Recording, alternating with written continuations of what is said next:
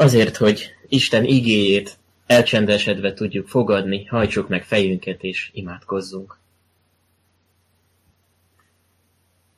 Mindenható Urunk, mennek és földnek Ura, aki kezedben tartod az egész világ folyását, az eseményeket, még a rosszat is, ami minket ér a földön, te tartod korlátok között.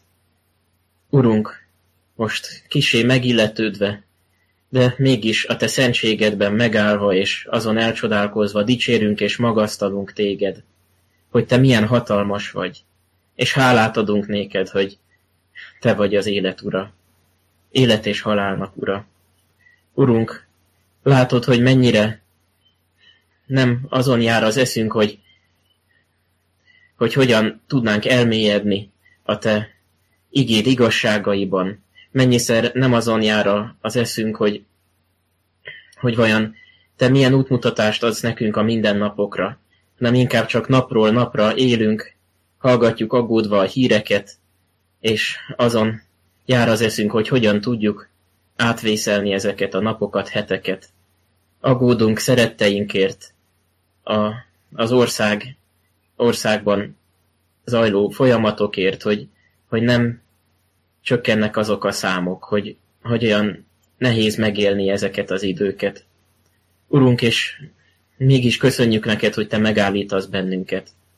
Mégis köszönjük, hogy te megszólalsz, és ez minden emberi aggodalomnál, ügyeskedésnél, igyekezetnél hatalmasabb szó. Így várjuk, Urunk, a Te igédet, így taníts minket Te az úrvacsoráról, így mutasd meg, hogy mi a Te jó akaratod velünk, emberekkel, és mit jelent a Te megváltásod. Urunk, így jövünk most hozzád, semmit nem hozva, tényleg nem tudunk semmit hozni, de mégis belefogódzunk a Te keresztedbe, és várjuk, ami szabadságunkat, ami megnyugvásunkat és békességünket te tőled. Te legyél, Urunk, ami tanítunk ma este is. Így kérünk téged. Amen. Isten igéjét Lukács evangéliumának 22. fejezetéből olvasom, a 14. verstől a 20. versig terjedő szakaszból. Amikor eljött az óra, asztalhoz telepedett az apostolokkal együtt, és ezt mondta nekik. Vágyva vágytam arra, hogy szenvedésem előtt megegyem veletek ezt a páska vacsorát. Mert mondom nektek, hogy többé nem eszem ebből a páska vacsorából, amíg csak be nem teljesedik az Isten országában. Azután vette a poharat, hálát adott, és ezt mondta. Vegyétek és osszátok el magatok között. Mert mondom nektek, hogy nem iszom mostantól fogva a szőlőtő terméséből, amíg el nem jön az Isten országa. És vette a kenyeret, hálát adott, megtörte, és eszavakkal adta nekik. Ez az én testem, amely ti érettetek adatik. Ezt cselekedjétek az én emlékezetemre. Hasonlóképpen vette a poharat is, miután megvacsoráztak, és ezt mondta, E pohár az új szövetség az én vérem által, amely ti érettetek ontatik ki. Nagy csütörtök van. Jézusnak és a tanítványainak ezen a napon valami olyanban lehetett része, amelyről mi csak álmodozunk, csak vágyakozva nézünk erre, asztal közösségben lehettek egymással. Ez a zsidók nagy ünnepe volt a Páska, amikor arra emlékeztek, hogy Isten Mózes vezetésével csodálatos módon vezette ki és szabadította meg népét Egyiptomból. Ezen a vacsorán minden részletnek, minden ételnek, sőt még az ülésrendnek is ö, szimbolikus jelentősége volt.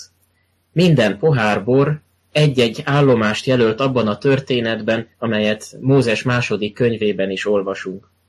Megemlékeztek ekkor a zsidók a tíz csapásról, hálát adtak a szabadításért, a vörös tenger kettéválásáért, és minden részlet emlékeztette őket valamire, a keserű füvek például ez torma vagy valamiféle fűszernövény lehetett, az egyiptomi ételekre emlékeztették őket, a tojás a gyász jelképe volt, a sós víz a könnyeket jelképezte. Kovásztalan kenyereket ettek, melyekről eszükbe jutott, hogy a menekülésükkor nem is volt alkalmuk arra, hogy megkelesszék a tésztát, hanem csak gyorsan annyit tudtak megtenni, hogy vízzel, liszttel, kovásztalan, ilyen lapos kovásztalan kenyereket készítettek maguknak, és ezt vitték az útra. A szigorú szabályok között elkészített páskabárány emlékeztette őket arra, hogy a tiszta és Istennek odaszentelt báránynak a vére árán szabadulhatnak meg a haláltól, és elsősorban ugye az elsőszülött gyermekek így menekülhettek meg. És az a különleges ebben a vacsorában, hogy ez több volt, mint emlékezés. Amikor a résztvevők felelevenítették az egyiptomi szabadulás eseményeit, akkor nem csak annyit mondtak, hogy így szabadította meg Isten az őseinket, a régieket, ez egyszer így történt, hanem így szóltak, így szabadított meg minket Isten Egyiptomból, a szolgaságházából. Ez velünk történt, mint akik személyesen részesei voltak a szabadításnak. Résztvevők voltak, nem külső szemlélők. És így ül le Jézus is a tanítványaival az asztalhoz, és azt mondja, hogy amit most elfogyasztunk, annak nagyon fontos jelentése van. Jelkép lesz számotokra ez a kenyér, és ez a bor is. Fontos minden, amit most láttok, sőt, amit megkóstoltok, az is mind fontos lesz, mert ezeken keresztül ti is valóságosan részesei lehettek Isten szabadításának, nem csupán külső szemlélői. Csak hogy Jézus nem marad meg az egyiptomi szabadítás történeténél, hanem néhányan így mondják, hogy új értelmet ad ezeknek a jeleknek, a kenyérnek és a bornak, de még csak nem is ezt mondanám, hanem ünnepélyes keretek között elmondja ezeknek a jeleknek az igazi értelmét. Elmondja az egyiptomi szabadításnak az igazi célját, a beteljesedését, mégpedig ez egy új szövetség lesz, amely Jézusban, az ő személyében teljesedik be. A régiek Isten szabadítását ünnepelték, azt, hogy a bárány vére árán megszabadulhattak a haláltól Isten népének tagjai, és tényleg erről szólt ez az ünnep, nem másította meg Jézus ennek az értelmét. Tényleg erről szól, Isten bárányának vére, Jézusnak a vére megszabadítja az övéit a haláltól. Ezek a jegyek, mondja az Úr Jézus, egytől egyig rólam szólnak, ez a kenyér az én testem, ez a bor az én vérem. Ez mind az új szövetség jelképe. Hát miért olyan fontos, hogy ma is ezt a történetet olvassuk. Éppen azok miatt, amiket elmondtam erről az ünnepről, és erről a különös megemlékezésről.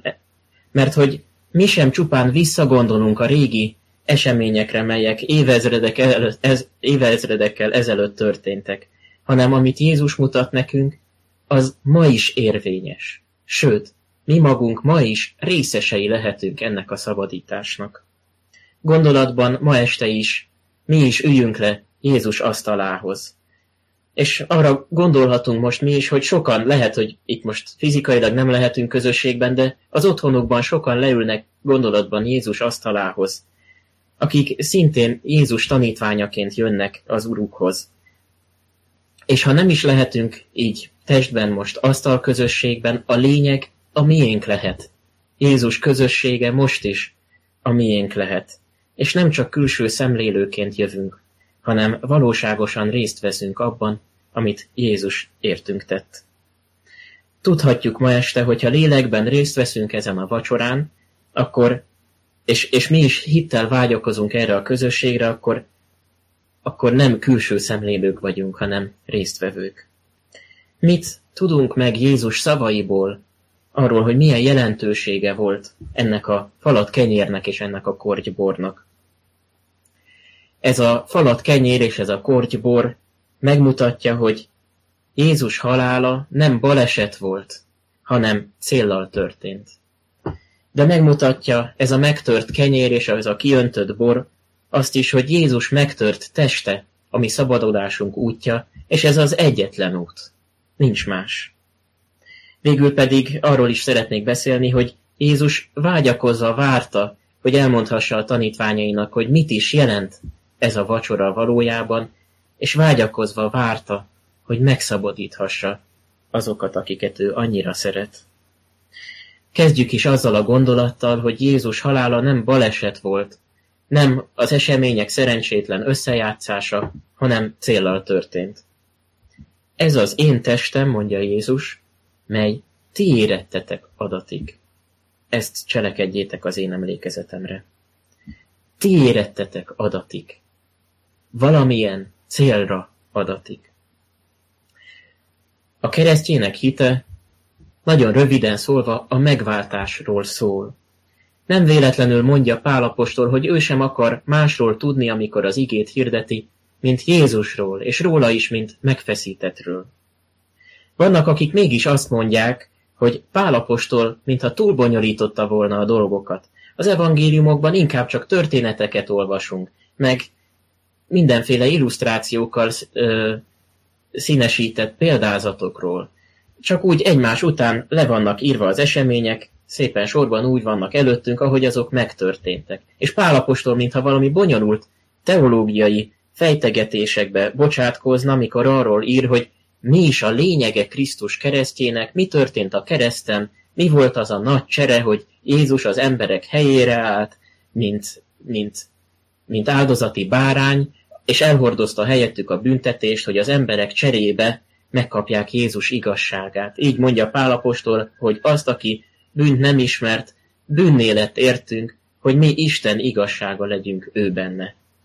Hát mit, miért bocsátkozik Pálapostól ilyen bonyolult fejtegetésekbe? Megváltás, bűnbocsánat, helyettes áldozat? Ki foglalkozik ma ilyen bonyolult teológiai fejtegetésekkel? Miért tartozna ez a ma emberére? És ezt, ezeket a kérdéseket nem én találom ki, valóban fölteszik az emberek ezeket, és még meg is gyanúsítják a bibliai könyvek leíróit, hogy valamiféle régi világképben ragadtak benne, ezeken túl kell lépnünk, és Isten sem várhat áldozatot azért, hogy az embernek megbocsásson. Na most azért mondtam el ezt a nagy kérdést vagy problémát, amivel az emberek sokszor a Bibliában kételkednek, vagy, vagy ellenérvként fölhozzák, mert éppen ez a mai igénk világosan beszél arról, hogy a megváltás nem Pálapostól találmánya. Már itt, a kenyér és a bor képében is ragyog a megváltás üzenete. Igen tömören, de csodálatos mélységben világít rá Jézus arra, hogy mi fog történni a kereszten. Ez az én testem, amely ti érettetek adatik oda. Az ő teste értünk adatot oda. De mit jelent az, hogy értünk adta oda az ő testét? Ahogyan a, ez az első gondolatunk hangzik, azért, mert Jézus halálának célja volt. Célja volt, és ez, ez nem természetes. Olyan sokszor mondjuk, és ö, már természetes ö, része lett az igehirdetéseinknek is, de ez nem természetes.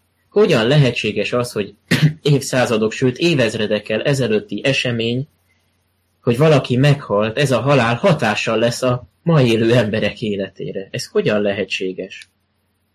Hát úgy, hogy amit Jézus a kereszten elvégzett, az valójában az Istennel való kapcsolatunkról szól.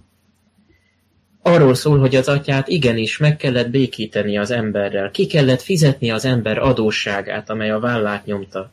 És ezt az adósságot Jézus rendezte el a kereszten egyszer mindenkorra, örök időkre szólóan.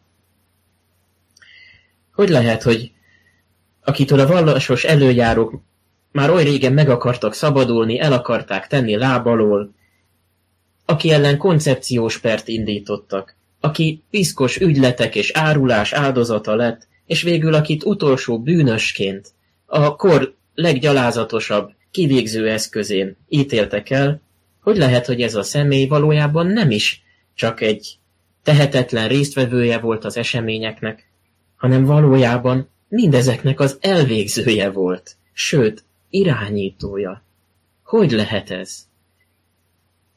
Hogyan lehetséges, hogy ezek az összeesküvők tudtukon kívül igazából Isten tervét vitték véghez. Erről tesz bizonyságot egyébként később Péter is a nagy tanács előtt, meg a nép előtt, hogy amit Isten elrendelt, azt az emberek saját felelősségükből, döntésükből, gonosz szándékukból véghez vitték. felelősek voltak teljesen azért, hogy ezt megtették. De mégis mindezek mögött Jézus tudatosan cselekedett. Céllal cselekedett. Így mondja János evangéliumában, azért szeret engem az atya, mert én odaadom az életemet, hogy aztán újra visszavegyem. Senki sem veheti el tőlem, én magamtól adom oda. Gondoljuk ezeket a szavakat az események mögé, amikor majd nagypénteken halljuk, hogy mit tettek Jézussal, hogyan kínozták, hogyan szenvedett. Én magam adom oda most. Hatalmam van arra, hogy odaadjam, és hatalmam van arra is, hogy ismét visszavegyem. Ezt a küldetést kaptam az én atyámtól.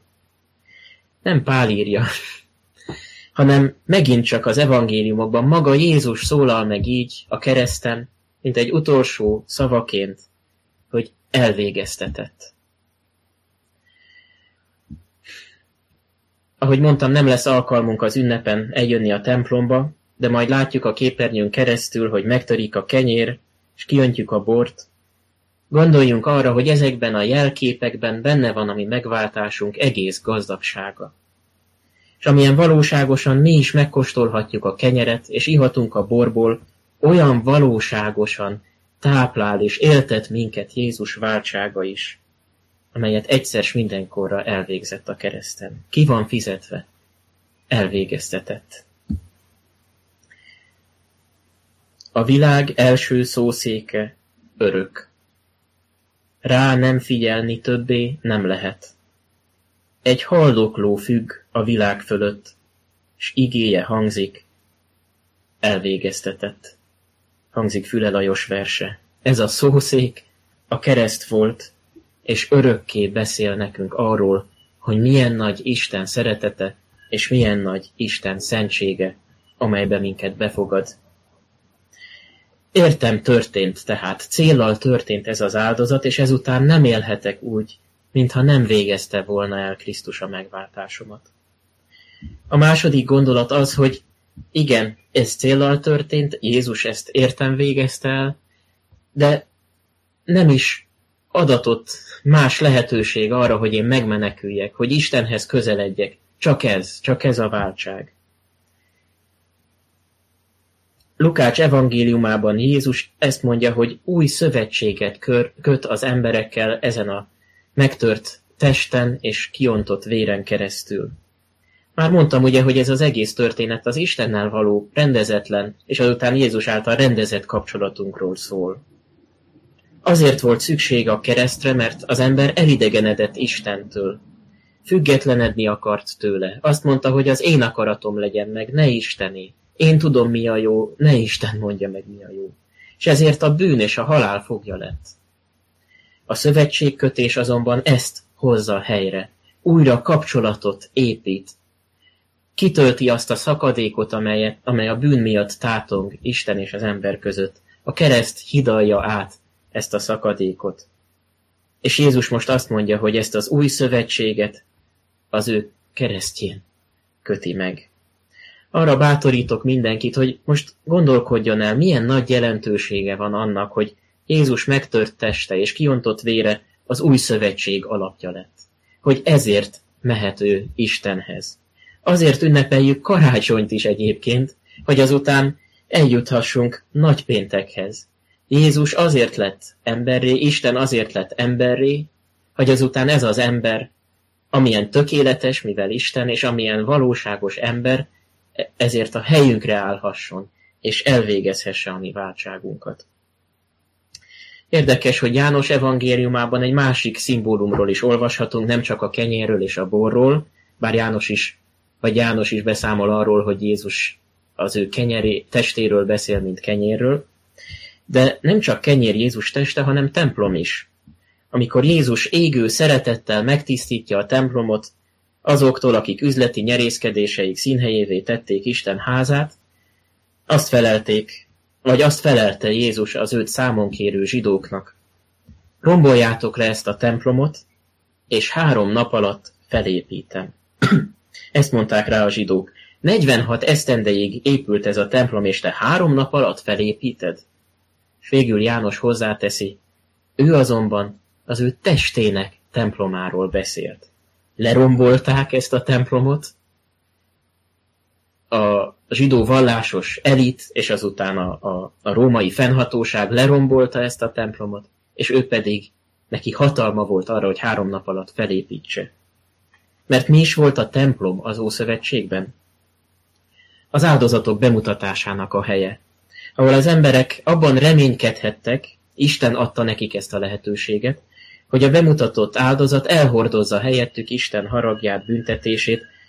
Ez a megszabadulás azonban Jézus szerint nem is egy épülethez kötődik, hanem Jézus személyéhez, az ő testéhez. De nagyon fontos volt, hogy mégis a templom épületéhez kötötték az Ószövetségben az igaz Isten tiszteletet és az áldozatot. Salamon építette föl ugye ezt a templomot először, és nagyon óvatosan vigyáztak arra, hogy máshol ne legyenek szentélyek és ne legyenek oltárok, mert amint még valami pót helyeket is alapítanak, akkor az emberek ott a maguk módja szerint kezdik el Istent imádni, és meg is történt, hogy a környező népeknek a, az embertelen vallásos szokásait átvéve, ezeket beépítve kezdték el gyakorolni a vallásos istentiszteletüket.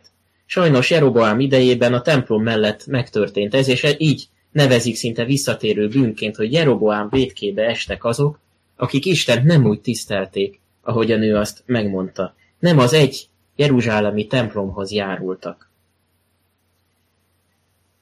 Hát miért ilyen kirekesztő a zsidó vallás, hogy egyedül a templomhoz, az jeruzsálemi templomhoz köti Isten tiszteletét?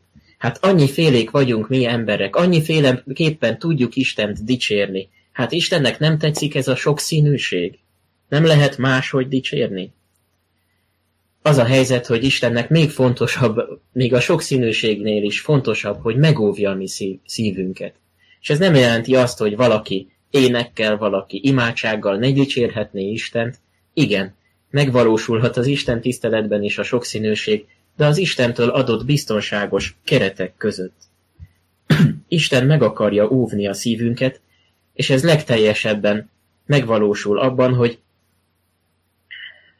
hogy ez az egy templom azután, bár Krisztus után 70-ben le, tényleg le lesz rombolva, már, már Krisztusban sokkal előbb úgymond lelkileg, lelki értelemben le lesz rombolva ez a templom. És hogyan a saváriai asszonynak is mondja Jézus, a lényeg, hogy lélekben és igazságban Isten imádatának igazi helyét fölismerve menjen az Isten tisztelet, folyjon az Isten tisztelet, és ez pedig nem máshogy ö, érhető el, nem máshogy található meg, hanem, hanem Jézus személyében. Az ő templomában, az ő testében találjuk meg az Istenhez vezető egyetlen utat, ami nem fog keveredni mindenféle emberi félreértéssel, hanem Isten megadja, hogy tényleg eljuthatunk ő hozzá. Jézus három nap alatt újraépítette ezt a templomot, és áll ma is, hiszen ő feltámadt. Ma is mehetünk Istenhez, és tudjuk hogyan. Jézus váltságán keresztül. Az Isten igazi imádói lélekben és igazságban imádják az atyát, mert az atya is ilyen imádókat keres magának. Tehát felismerik Jézus, vagy Isten igazi imádói, hogy Jézus teste Isten igazi temploma. Ott, az ő testében történt meg az igazi áldozat.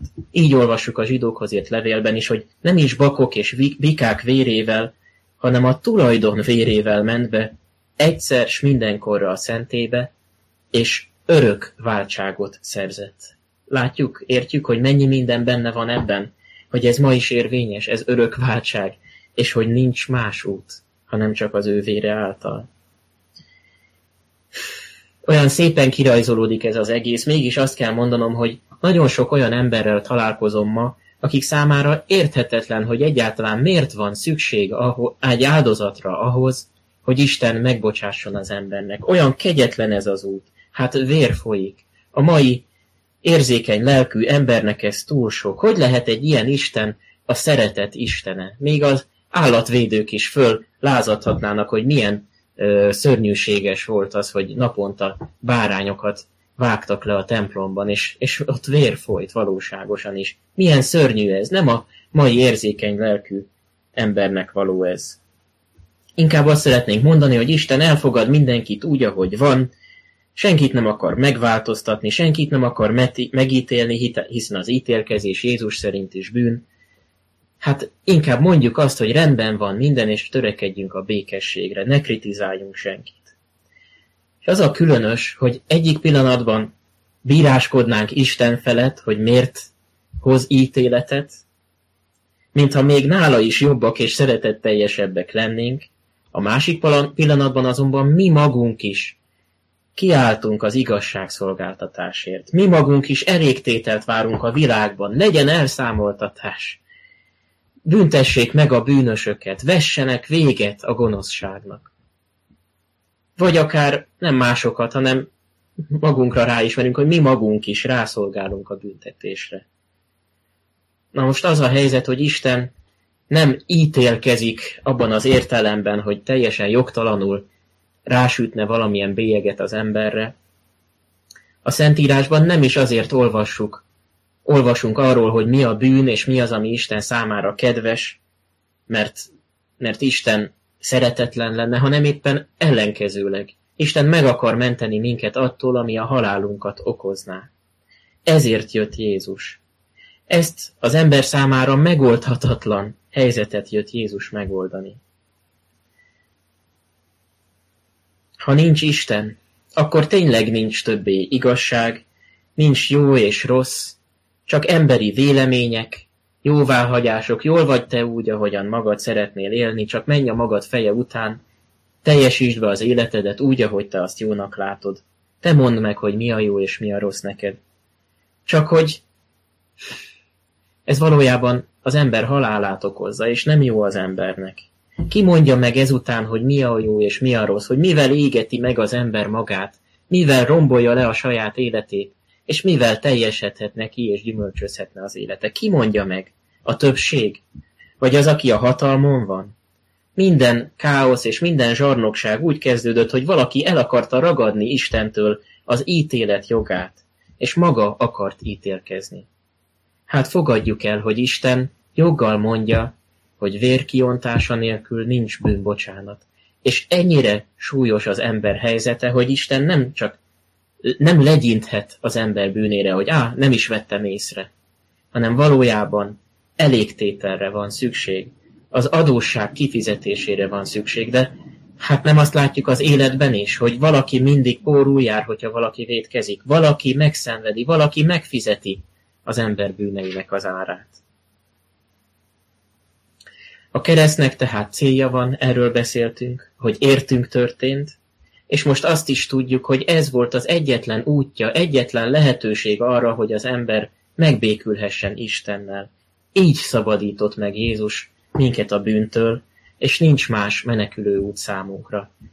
Úgy szerette Isten a világot, hogy egyszülött fiát adta, nem máshogy szerette, hanem ebben szerettett minket, hogy aki hisz ő benne, el ne vesszen, hanem örök élete legyen. Péter is így tett vallást a nagy tanács előtt Jézusról, hogy nincsen üdvösség senki másban, mert nem is adatott az ég alatt az embereknek más név, amely által üdvözülhetnénk. Értem történt, és ezután nem élhetek úgy, mintha más utak is vezethetnének Istenhez, csak Jézuson keresztül mehetek hozzá. És zárásként egy nagyon érdekes mondatára szeretnék Jézusnak rávilágítani, amely körbefogja ezt az egész üzenetet, hogy ez céllal történt, hogy egyetlen útként nyílt meg ez a váltság számunkra Istenhez, és végül arról szeretnék beszélni, hogy Jézus vágyakozva várta azt, hogy megszabadítson bennünket. Elítélik a bírót, s nem szólal meg. Látni lehet a láthatatlant, és nem pirul el. A felfoghatatlant elfogják, és nem méltatlankodik. A mérhetetlent megmérik, s nem tiltakozik. Aki mentes a szenvedéstől, szenved, s nem áll bosszút. A halhatatlan meghal, s egy szót sem szól. Eltemetik a mennyeit, s ezt eltűri. Mi ez az új titok? Mi ez az új misztérium? A teremtés elámul, írta a második századi püspök Szárdeszi Melitón. Mert Jézus megtehette volna, hogy kiszabadul az őt fogságba ejtők, ejtő katonák keze közül. Aki olvasta a napokban János evangéliumát, rácsodálkozhatott Jézus hatalmára már akkor is, amikor a katonák el akarták őt fogni, és ő megkérdezte, hogy kit kerestek, ők elmondták a názáreti Jézust, és ő ennyit mondott, én vagyok. És ebben a pillanatban, amikor ezt kimondta, a katonák, akik érte jöttek, a földre rogytak. Hát miért? Mert Jézus szájából ugyanazok a szavak hangoztak el, mint amikor Mózes megállt az égő csipkebokor előtt, és hallotta Isten hangját, ahogyan ő bemutatkozott neki. Vagyok, aki vagyok. Sőt, nem csak a szavak voltak ugyanazok, hanem a megszólaló is. És ezért estek a földre ezek a katonák. Egyetlen, szelíd és alázatos szavával Jézus a földre teríthette ezeket a katonákat, mert ő maga a mindenható Isten. Megtehette volna, hogy kiszabadul a fogságból, hogy kikerüli a szenvedést. Megtehette volna, hogy leszáll a keresztről, és mégsem tette. Miért? Na, a mai égénk válaszol erre a kérdésre. Azért, mert Jézus vágyva vágyott arra, hogy megegye ezt a vacsorát, hogy elmondja az ő váltságának értelmét, és azután elvégezze a mi megváltásunkat. Nehéz kimondani ezeket a szavakat, hiszen Jézus a Gecsemáné kertjében vért izzadott és szenvedett, és kérte az atyát, hogy vegye el tőle ezt a poharat, de a végén mégis arra vágyott, hogy a te akaratod legyen meg, atyám, és ne az enyém. Vágyva vágytam arra. Sok minden eszünkbe juthat arról, hogy ezt miért mondhatta Jézus. Mindenek előtt természetesen eszünkbe juthat, juthat, hogy mint ember rettegések között várta, hogy, mert tudta, hogy mi fog vele történni, és vár, rettegések között várta az elkövetkező eseményeket. Vágyott arra, hogy az ő szeretett tanítványainak körében legyen. Ez mindenképp benne van ebben. De még mélyebb értelme is van ennek, hogy Jézus azt mondja, hogy vágyva vártam, hogy megegyem veletek ezt a vacsorát. Mert ő maga lett a páska bárány. És most elmondhatja, hogy mi lesz az értelme annak, ami most következik. Erről is beszéltem az el, elmúlt percekben. És milyen gazdagon megmutatja ez a páska vacsora, hogy mi az, amit Jézus elvégzett, hogy milyen nagy az ő szeretete, hogy az ő teste és vére az egyetlen út az atyához. Szerette őket mindvégig, olvassuk szintén az evangéliumokban, szerette a tanítványait. Nem csak a közösségükben szeretett lenni, hanem vágyott arra, hogy a megváltásukat is elvégezze. Na, ezek után, hogyha Istenre nézünk, hogyha megkérdezzük, hogy vajon meghallgat-e Isten, bizalommal fordulhat-e hozzánk, mit válaszolunk rá? Ő maga vágyva vágyik arra, hogy megszabadítson bennünket. Nem kérlelhetetlen úr ő. Hát bizonyára ismerjük azt a példázatát Jézusnak, ahol a hamis bíró a hozzá folyamodó özvegyasszonyt is csak azért, mert nyaggatja napról napra, évről évre, már meghallgatja. És azt vezeti le ebből Jézus, hogy ha, ha ez a kérlelhetetlen bíró, ez a hamis bíró így meghallgatta ezt az özvegyasszonyt, hogy ne hallgatna meg titeket a mennyei atyátok? Hát ő atyánk. És hogyha a földi apák sem adnak kígyót, hogyha halat kér a gyermekük tőle, és nem adnak követ, hogyha a gyermekük kenyeret kér tőlük, hogy ne adna a mi mennyei atyánk is jókat, szent lelket azoknak, akik kérik tőle. Nem egy kérlelhetetlen Úrhoz megyünk, amikor Istenhez imádkozunk, hanem ahhoz a Jézushoz, és azon a Jézuson keresztül fordulunk a mi jóságos atyánkhoz, aki vágyva vágyott arra, hogy megszabadítson minket, és ma is vágyva vágyik erre. Számtalan helyen olvassuk a Szentírásban azt, hogy ő vágyva vágyik erre. Újra örömét leli majd az Úr abban, hogy jót tegyen veled, ahogyan örömét lelte atyáidban. Olvassuk Mózes 5. könyvének 30. fejezetében.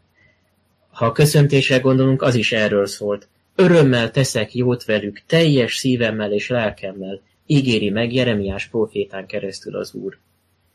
Kicsoda olyan Isten, mint te, aki megbocsátja a bűnt, és elengedi népe maradékának büntetését. Nem tartja meg haragját örökké, mert abban telik kedve, hogy kegyelmet ad. Aki emlékszik néhány héttel vagy most már hónappal ezelőtt Gergő Mikeás könyvéről is beszélt, valamelyik vasárnapi Isten tiszteleten, kicsoda olyan Isten, mint te vagy, jelenti ezt Mikeás neve is. Ki ez az Isten? Aki abban leli örömét, hogy kegyelmet ad. Aki úgy szereti a világot, hogy egyszülött fiát adja. Nagyon bensőségessé és, és közelivé teszi számunkra Jézus szava azt, hogy mi történt ott a nagy csütörtöki páska vacsorán.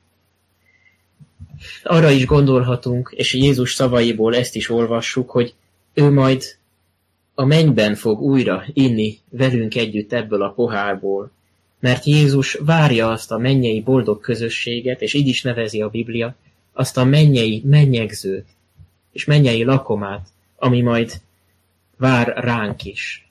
Nagyon bensőséges közösség ez, olyan, mint a vőlegény és a menyasszony kapcsolata.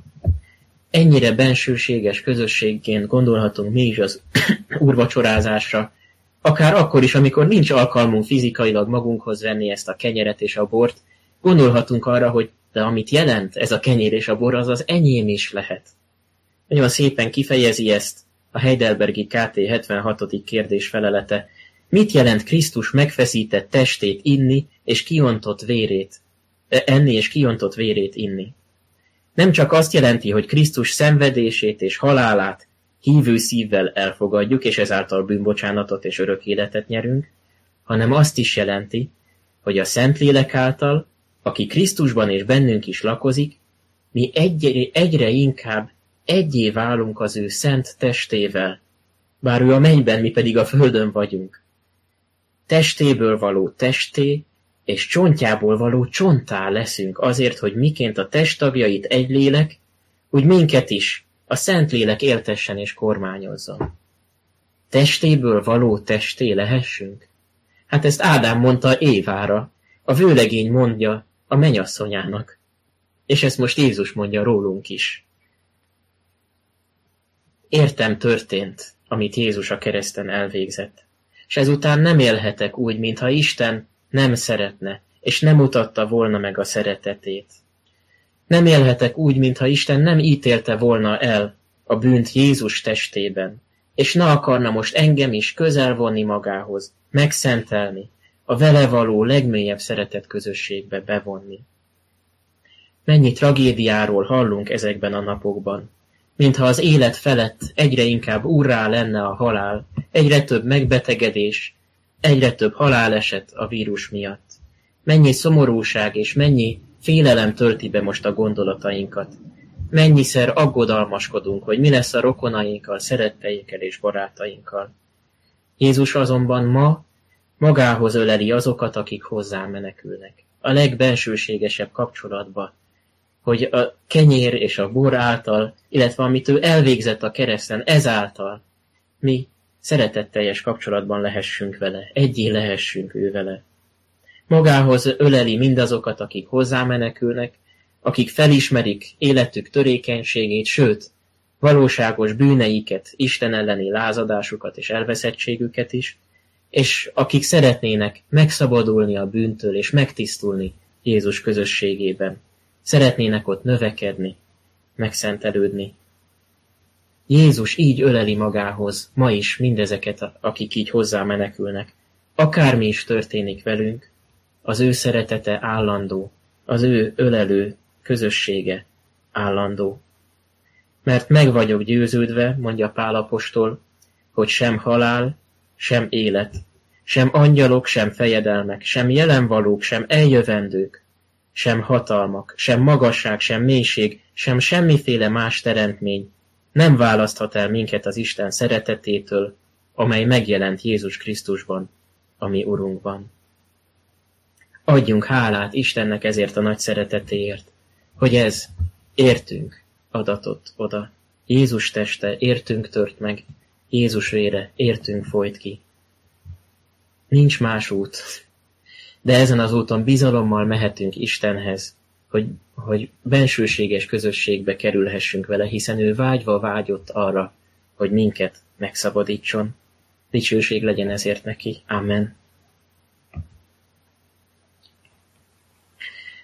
Imádságban köszönjük meg Istennek azt a gazdagságot, amit nekünk ajándékoz ebben, a, ebben az úrvacsorai közösségben. Mindenható mennyei Urunk, dicsérünk és magasztalunk téged a te felfoghatatlan szeretetedért. Urunk, köszönjük, hogy ezt értünk, helyettünk és miattunk viselted el a kereszten. Köszönjük, hogy te hordoztad el helyettünk a nekünk járó jogos büntetést, a haragot, és megbékéltetted velünk az atyát.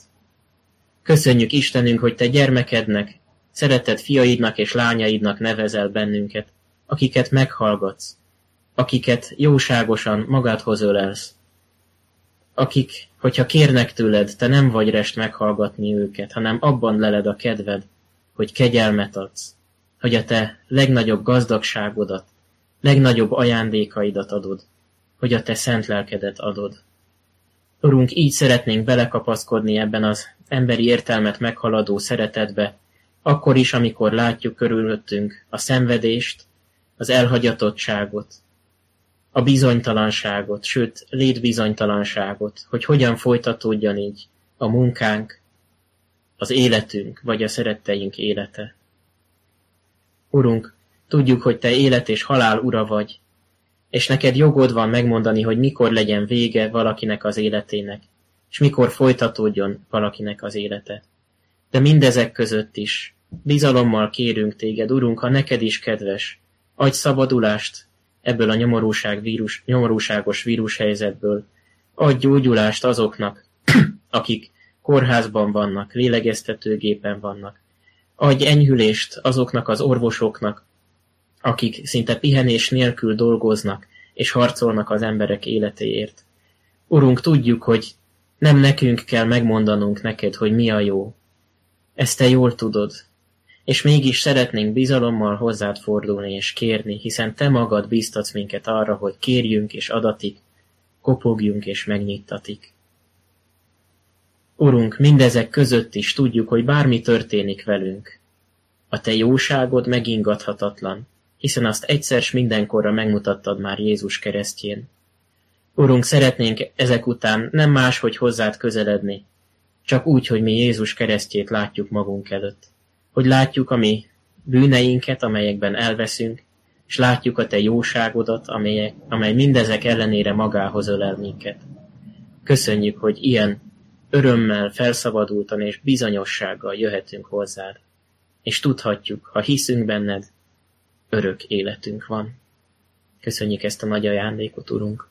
Kérünk, így készíts fel bennünket most nagypéntekre és húsvét ünnepére, ezzel a komolysággal és ezzel az örömmel. Legyen áldott szent neved mindörökké. Amen. Az Úr Jézus így tanított bennünket imádkozni. Mi atyánk, aki a mennyekben vagy, szenteltessék meg a te neved. Jöjjön el a te országod, legyen meg a te akaratod, amint a mennyben, úgy a földön is. Mindennapi kenyerünket add meg nékünk ma, és bocsásd meg védkeinket, miképpen mi is megbocsátunk az ellenünk védkezőknek.